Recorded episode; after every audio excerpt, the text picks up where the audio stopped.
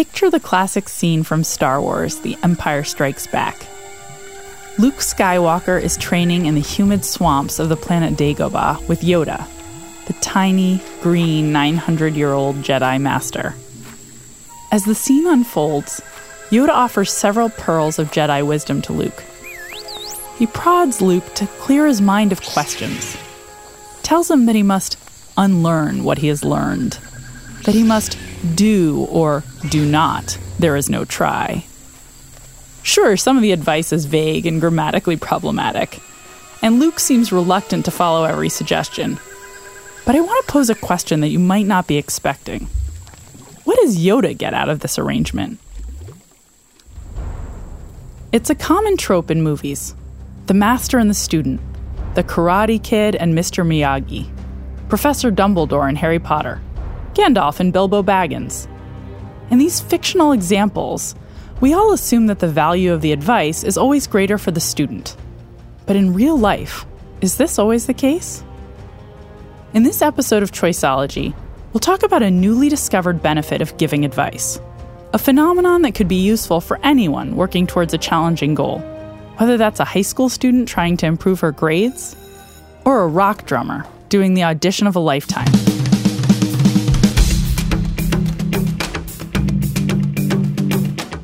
I'm Katie Milkman, and this is Choiceology, an original podcast from Charles Schwab. It's a show about the psychology and economics behind the decisions people make.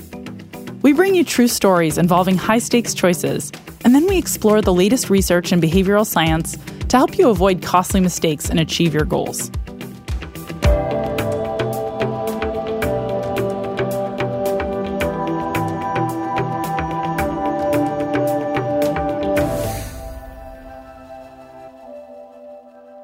An example of a rock beat would be the opposite of a Brazilian beat. A rock beat would be boom, bap, boom, boom, bap, boom, bap, boom, boom, bap, where one and two, three and four. But a Brazilian beat goes one, two and three, four, one, two and three, four. So the two hits. This is Mike. Hi, my name's Mike Mangini. Mike is a phenomenal drummer.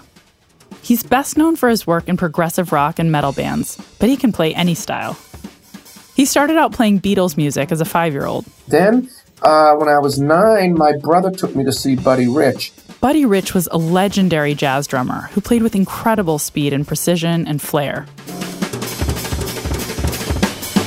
But I just remember seeing this this drummer make me feel like I wanted to just I start shaking my fists. I don't know a different way to describe it. He energized me, and I saw how fast he could go, but that he was a musician and a musical drummer, because I realized a drummer could go fast and smile and be a, just, just a lunatic up there, hitting everything in sight, but also be a great musician. Mike grew up listening to greats like the Beatles and Buddy Rich. And later he became fascinated with the heavier drum sounds of hard rock. As a child, the posters I put up on my bedroom wall were the bands Led Zeppelin, Boston, U K, Lynyrd Skynyrd. Oh my gosh, now that I think back, I, I'm actually picturing the wall. But what's really cool for me in my life is either becoming friends with the people in those posters or actually doing gigs with them. It's just mind-blowing to me. Mike would end up performing with some of the biggest names in rock, including guitar god Steve Vai and the band Extreme. And he would cross paths with some of his childhood heroes. When I was in the band Extreme, we were on the same bill together with Page and Plant. You know, what I remember about it is being in the catering line next to Robert Plant, the singer from Led Zeppelin, and seeing how tall he was. I think I asked him if he was going to have the chicken leg or the pork or something. I don't remember what I said.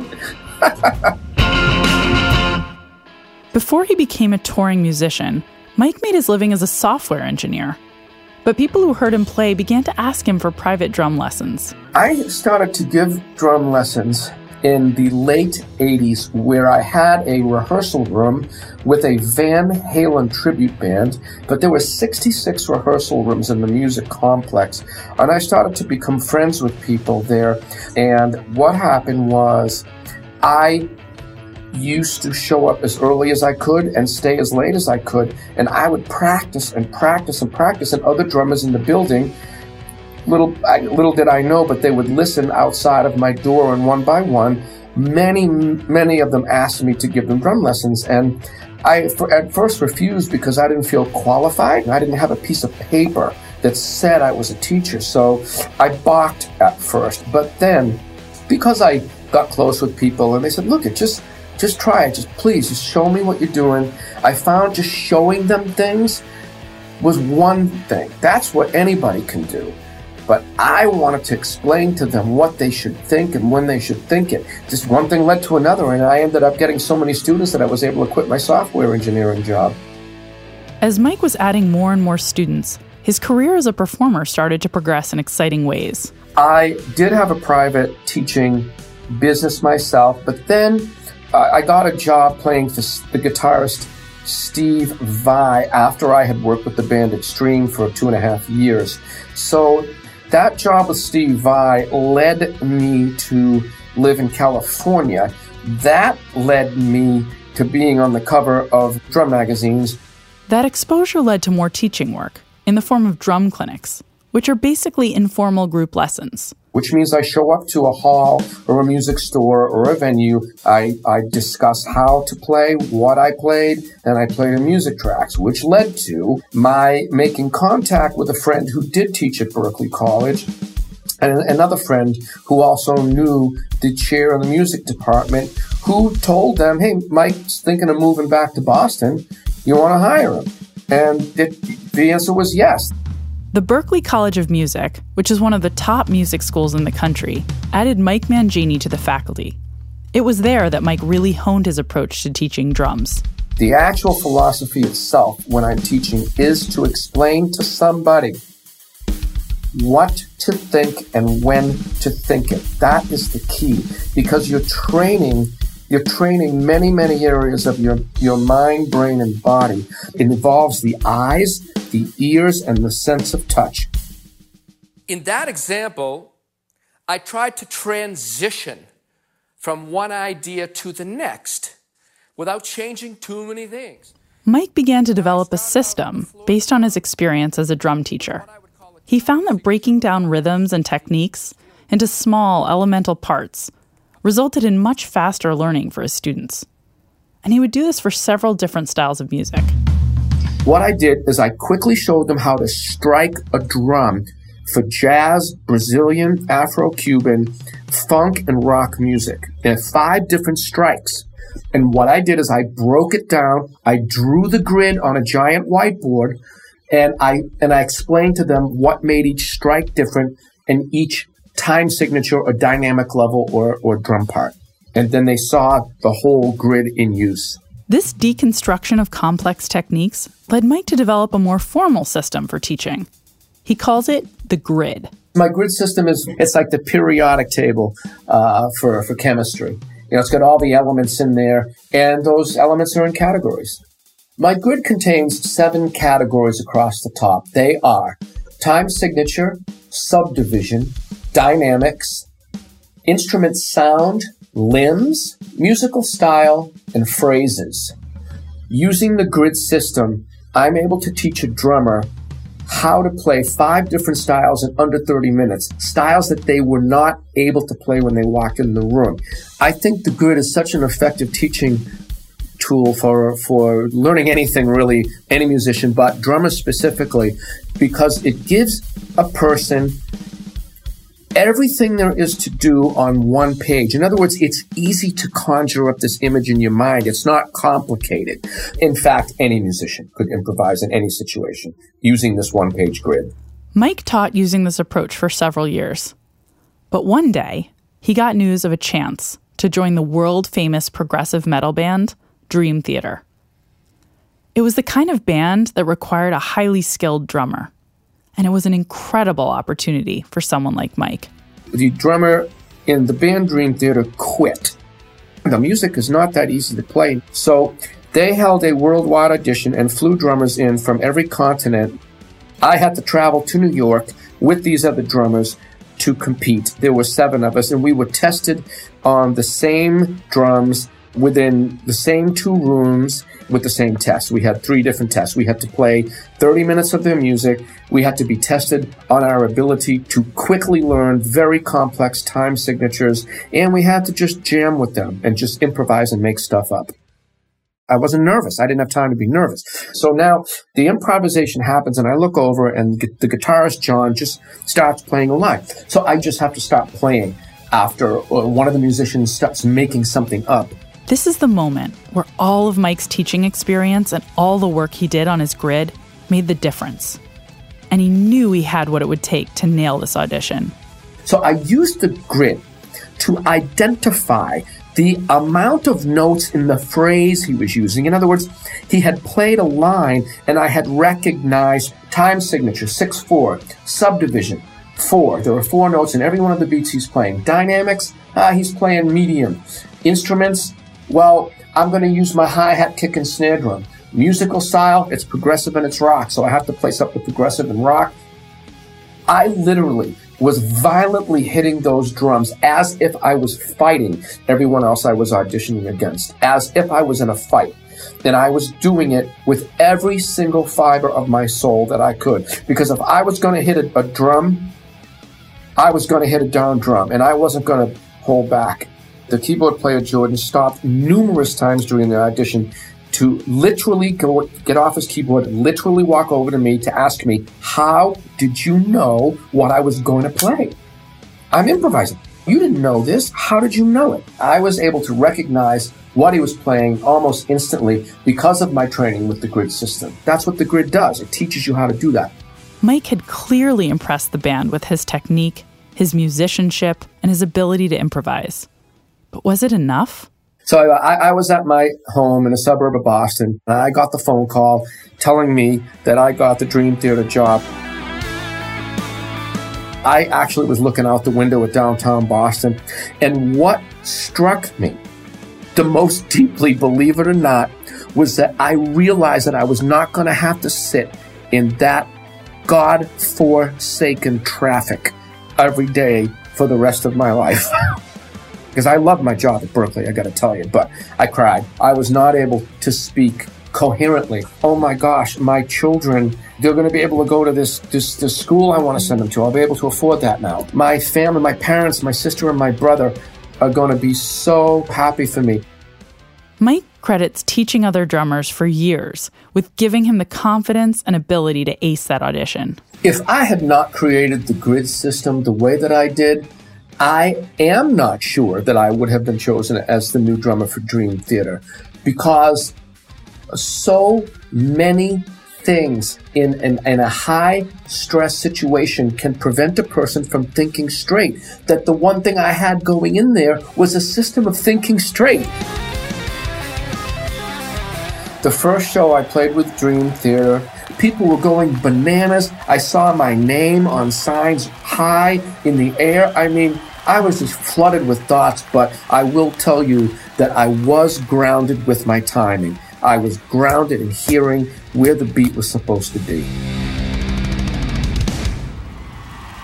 The feeling of hearing eighty thousand people erupt after uh, our band finishes a song, and especially after we finish a set, is surreal. It's the kind of thing that I see it happening in real time, and I every now and then go back to when I was a, a kid, and I, I had posters on my wall of, of other bands in similar situations, but to be up there doing it, experiencing it myself, is liberating, and it's rewarding.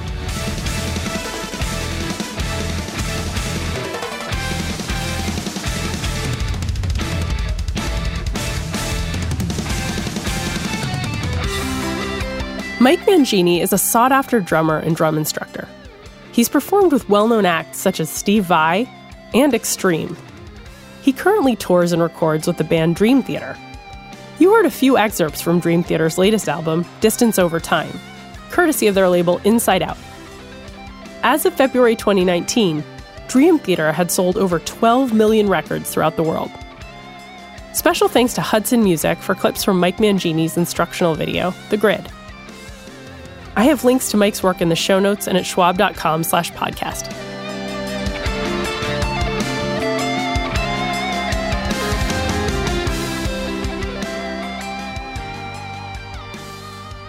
Mike Mangini is obviously very talented and hardworking, but there's a particularly interesting aspect of his career arc that I want to flag. He had an early start as a musician, and early success with some impressive bands. But it was his time spent teaching that seemed to raise his performance to the next level. Working with students, refining and developing confidence in his approach to music theory and technique, and formalizing his method gave him a leg up on the other drummers who auditioned for the Dream Theater gig. Other drummers might have taken a different path. They might have focused solely on practice, putting in as many hours as possible on the drums each day. They might have sought out new and different teachers. And of course, those would have been great options. But Mike partly outstripped his competitors because he did that and more. He taught drums to other aspiring musicians.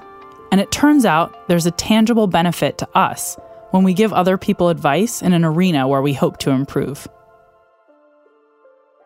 Now I want to take you out of the auditorium and into a couple of phone calls to show you how this works when it comes to goals that are a little more modest than joining a world-famous metal band. Tell me about a goal you have. A goal that I have is to own my own property. I'm hoping to get a, a house in like a more rural area. I was always interested in languages in school, uh, so even though I didn't do French immersion, that was something that I achieved when I was in school, but it was always sort of my goal to be trilingual and have a third language under my belt. So let's say you have a friend who has the exact same goal. What advice would you give them to help them achieve it?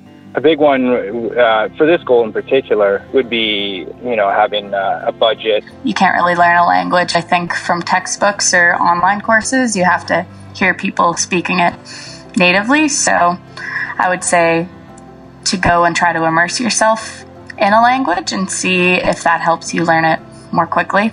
Is that something that you're doing right now? No, not at all. I'm just speaking English all the time, all day.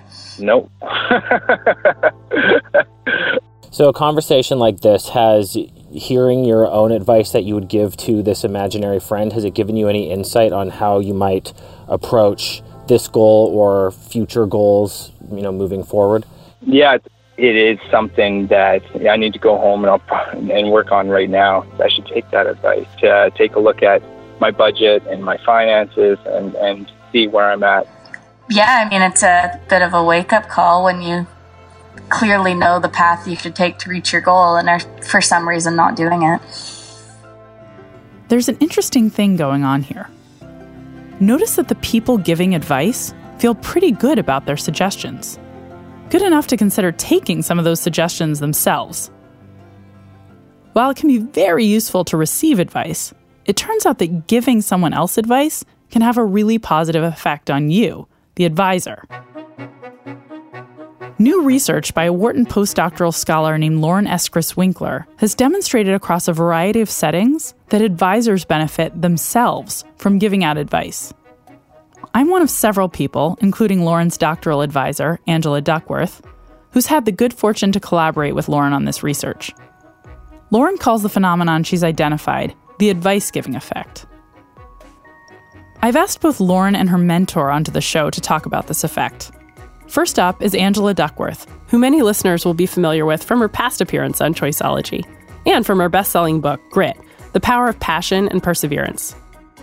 Angela is a psychology professor at the University of Pennsylvania and the advisor to many successful students, which may help explain her own success. Hi, Angela. Thanks so much for joining. Hi, Katie. I'm glad to be here. Could you tell me a little bit about why advice giving changes behavior? It's not intuitive, is it, that if I give you advice, I, as the advisor, should somehow benefit. But in fact, that is actually what happens. In other words, when I tell you, hey, Katie, here's a way to stop procrastinating, or, you know, here's a way to uh, stay off your cell phone when you don't want to, what happens is actually probably a, a number of things, but the net result is that I myself am, am more motivated and more effective at engaging in exactly the same behaviors that I was advocating for. I think it happens actually for a number of reasons. So I'll just begin with saying the benefits of advice giving are non-intuitive, but I think they're very real. Could you dive in a little bit to why you think this happens? say I give you advice about not procrastinating on your writing, which, by the way, we both know is not a problem for you. But imagine oh, that you had a, you're not a procrastinator. But imagine that you were. And I say, you know, Katie, one thing that really helps me is if I break down a big goal into like little goals, and that each day I set out like almost a, a tiny goal, like please work on this paper for one minute, I say to myself, you know, that's a goal that anybody could do. So I, I use that trick. Now, when I share that piece of advice with you, uh, well, for one thing, I have actually now done a little bit more processing, a little more reflection than if you hadn't asked me for my advice about how not to procrastinate. The second thing is I think I've drawn attention, you know, in this advice giving process to to the things that are under my control. When you give advice to another person, you don't name all of the many things that are going to influence their behavior that are not under their control. You know, it's actually in the nature of advice giving itself that we focus on things that other people can change. And in so doing, of course, we're also focusing on things that we ourselves can change. And I think actually that gets to a very related mechanism, which is confidence. You know, the idea that when I give you advice about how you can do better, I indirectly motivate myself. I increase my own confidence in part, I think, because I've drawn attention to things that, you know, as I articulate them, it's just so clear, like, oh, these are the things that I have control over as opposed to things I don't have control over. I think finally there's a matter of cognitive dissonance. So if I advise you to break down big goals into little goals and to not procrastinate, and then the next time my own deadline looms and I end up watching reruns of Game of Thrones instead of doing my work, I, I will experience dissonance, which is very uncomfortable, you know, having said one thing and, and engaging in the exact opposite behavior. And human beings, including myself, don't like to say one thing and, and do another. We don't like dissonance, this inconsistency. Both versions of this cannot be true. So that desire to close the gap, I think, is another reason why advice giving could work. Let's talk a little bit about the science behind the advice-giving effect. Could you describe the paper that you wrote with Lauren Eskreis-Winkler and Ayelet Fishbach? The credit for the idea of advice giving really goes to Lauren Eskreis-Winkler, who was a graduate student with me and now a postdoctoral fellow with Ayelet Fishbach. When she had this idea, it was originally when we were studying grit, and we asked each other, you know, if we know that grit is somewhat predictive of certain success outcomes, the next question is, how do you increase grit? And she came back to me with the idea that if you want people to be gritty, you should get them to give advice to other people about how to be gritty. And it was counterintuitive in the sense that, you know, you don't really give people anything in her idea of an intervention. You don't tell them any new information. You don't give them any tips or hacks. You just tell them to give other people advice. And the idea that people could somehow unlock some kind of information or some wisdom inside themselves without being given anything and, and then materially improve their motivation performance, I thought was, was really intriguing. Angela, if you're one of our listeners, you're probably wondering, how can I use advice giving to help me make better decisions? How do you think people can best take advantage for themselves of this insight that giving advice is is so useful? I think there's a lesson here for leadership. If you want the weakest person on your team to improve, your impulse will probably be to shower them with advice. And um, that's not entirely the wrong move, because they might need to know things that they don't know. But I, I wonder what the effect would be to take that weak link on your team and to ask them to mentor a new person. And I think what we might unlock there is, you know, confidence that had previously not been realized and intuitions that had not been carried out. In terms of ourselves, you know, how would I do this? You know, I think maybe one thing is just to be reminded that we actually know things that we're not using. And so if I am struggling with a problem, I could just hypothetically ask myself, like, well, if it weren't me or Katie who were struggling, what would I what would I say to Katie? You know, what would I say to Katie if she were freaking out about, you know, the the current problem in my life? And I, I think that trick could be helpful in sort of self-administering the advice-giving nudge. Thanks so much for doing this, Angela. It was great to talk to you. Thanks, Kitty. Thanks for having me. Angela Duckworth is the Christopher H. Brown Distinguished Professor of Psychology at the University of Pennsylvania and the author of Grit, The Power of Passion and Perseverance. I have a link in the show notes and at schwab.com slash podcast. Lauren Eskreis-Winkler is the one who had the original insight about the benefits of advice giving for the advisor. So I wanted to bring Lauren on the show to give you her perspective. Lauren is a postdoctoral fellow here at Wharton. Thank you so much for joining me here today. Oh, thank you for having me. I want to talk a little bit about the origins of this idea that you came up with to turn students into mentors and to recognize that by giving advice, we sometimes become wiser ourselves. Where, where did this idea come from?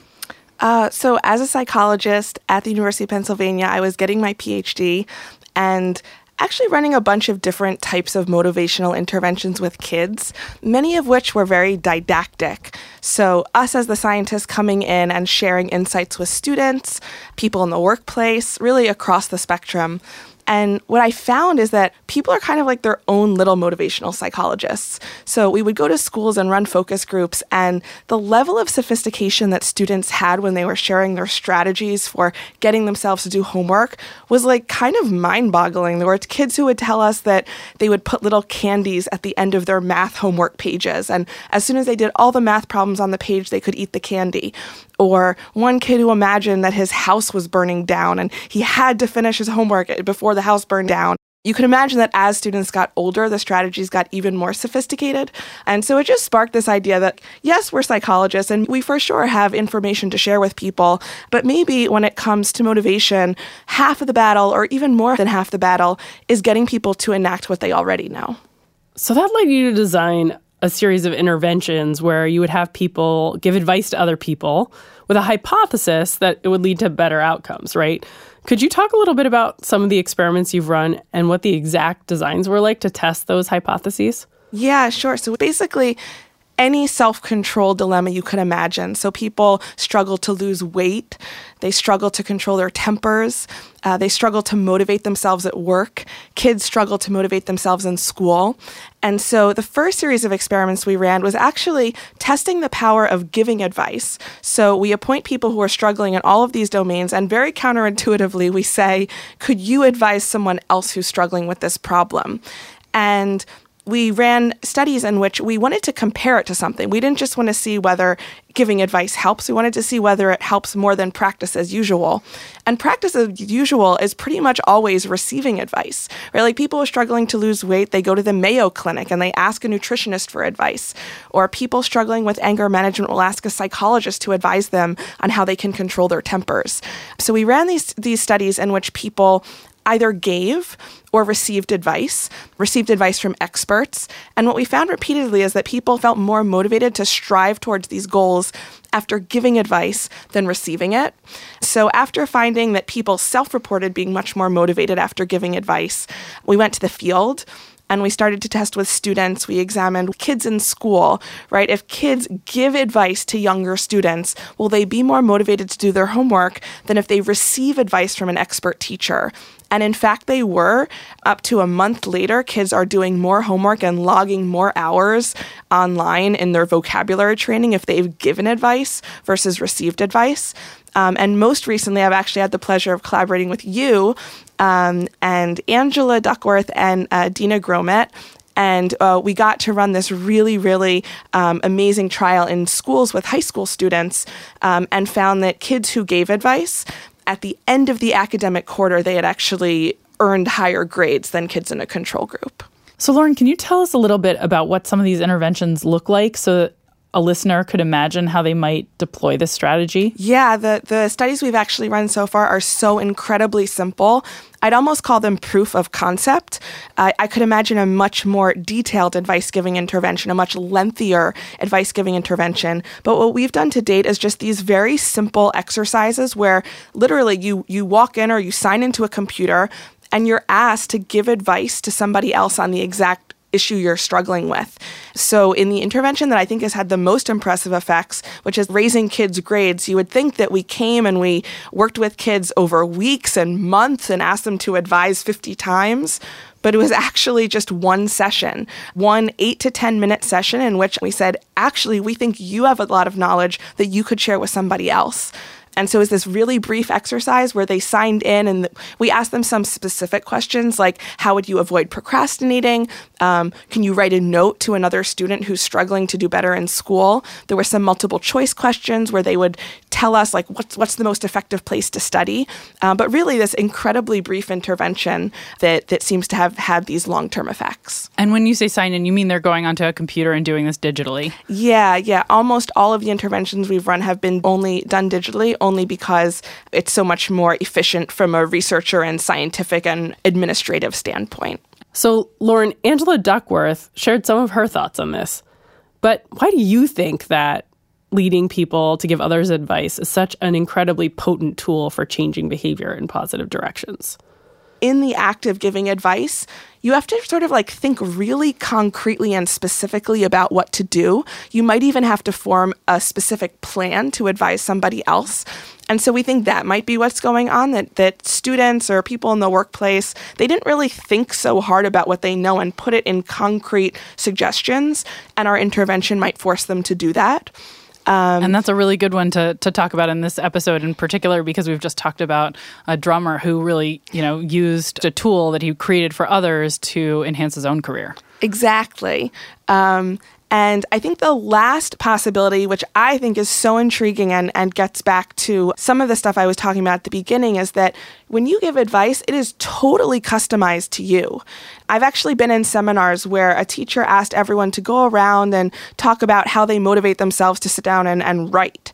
And there were ten people in the room, and the ten people gave ten completely different suggestions. And so as opposed to, you know, lots of other motivational interventions in psychology that offer blanket solutions, and this is the exact opposite. It's allowing every single person to customize and remind themselves about what works best for them, and that's what they share with somebody else. Lauren, thank you so much for joining me. This was really interesting. Oh, thanks for having me, Katie. Lauren Eskreis-Winkler is a postdoctoral fellow here at the Wharton School of the University of Pennsylvania. I've included links to her research papers about the advice-giving effect in the show notes and at schwab.com slash podcast.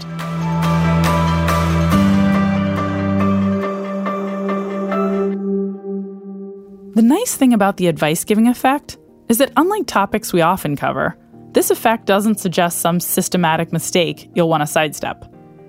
This is actually a technique you can use to help you achieve your goals. If you're trying to save for a vacation, try giving someone advice on strategies for saving money.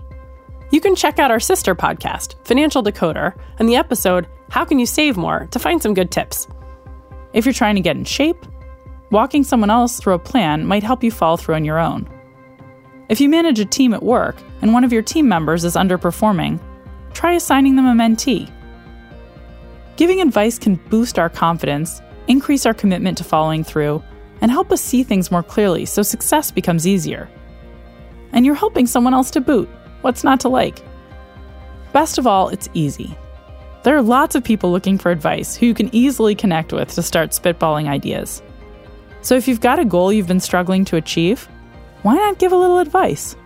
You're probably more qualified than you realize to offer tips. In the immortal words of the Roman philosopher Seneca, when we teach, we learn.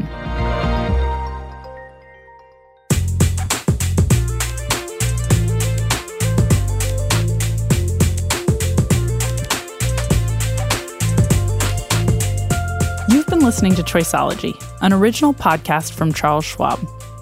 If you've enjoyed the show, leave us a review on Apple Podcasts. You can subscribe for free in your favorite podcasting apps. That way you won't miss an episode. Next time, we'll look at a bias that affects your tolerance for risk and can cloud your investment decisions. I'm Katie Milkman. Talk to you soon.